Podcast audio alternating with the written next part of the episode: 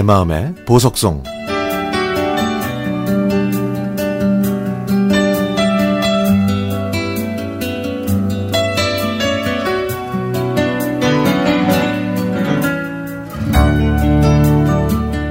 요즘 퇴근길 발걸음이 가볍습니다. 일을 마치고 집에 가면 엄마가 맛있게 만들어 주시는 된장찌개와 오첩 반상으로 차려진 저녁밥을 먹을 수 있거든요. 만 원인 버스에서 서서 가도 길이 꽉 막혀도 요즘 퇴근길은 그저 즐겁기만 합니다.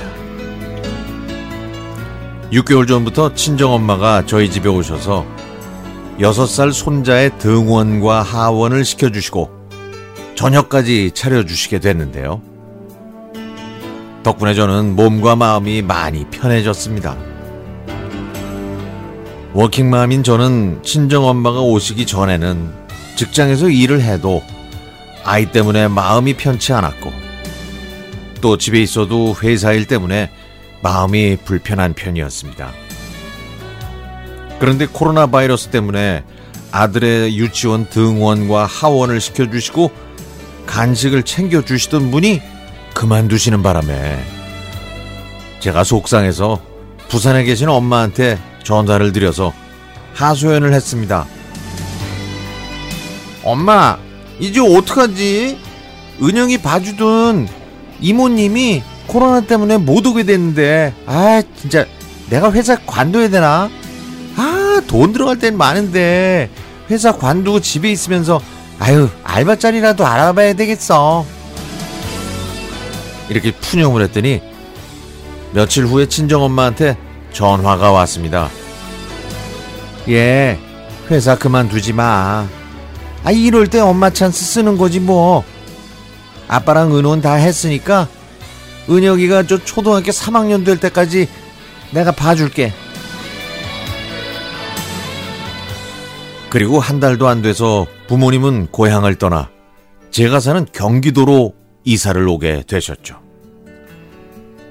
이곳으로 오시자마자 아들 은혁이도 돌봐주시고 살림까지 해주시는 게 죄송해서 저희 집안일은 하지 마시라고 말씀드렸지만 어찌 부모님 마음이 그런가요? 엄마와 아버지는 딸이 힘들게 일한다고 저희 집 청소며 설거지까지 다 해주셨죠. 그래서 저는 부모님이 집안일을 못하시게 새벽에 일어나서 집안일을 다 해놓고 출근을 했습니다. 그때부터 부모님은 저희 집안일은 안 하셨지만 그 대신 손자한테 더 신경을 많이 쓰셨고 저녁만큼은 온 가족이 다 함께 모여서 먹습니다. 딸과 사위한테 정성껏 만드신 맛있는 음식을 주고 싶어서 저녁을 같이 먹자고 하시는 거 저는 다 알고 있죠.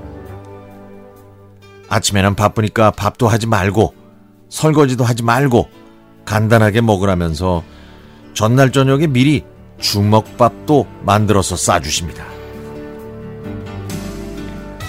요즘 엄마가 해주시는 밥을 매일 먹었더니 아, 몸무게가 좀 늘었네요. 하지만 1년에 몇 번씩 걸리던 감기도 안 걸리고 혈색까지 좋아졌다는 말도 자주 듣게 됩니다.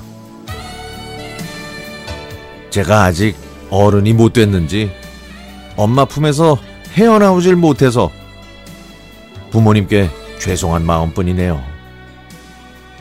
결혼해서 아기 낳고 살면 철도 들고 부모님께 효도할 줄 알았는데 부모님께 더 의지하고 있으니 부끄럽고 죄송할 뿐입니다. 그래서 부탁드리는 건데요. 엄마가 좋아하시는 아바 노래 중에서 아무 곡이나 틀어주신다면 엄마가 정말 행복해 하실 것 같습니다.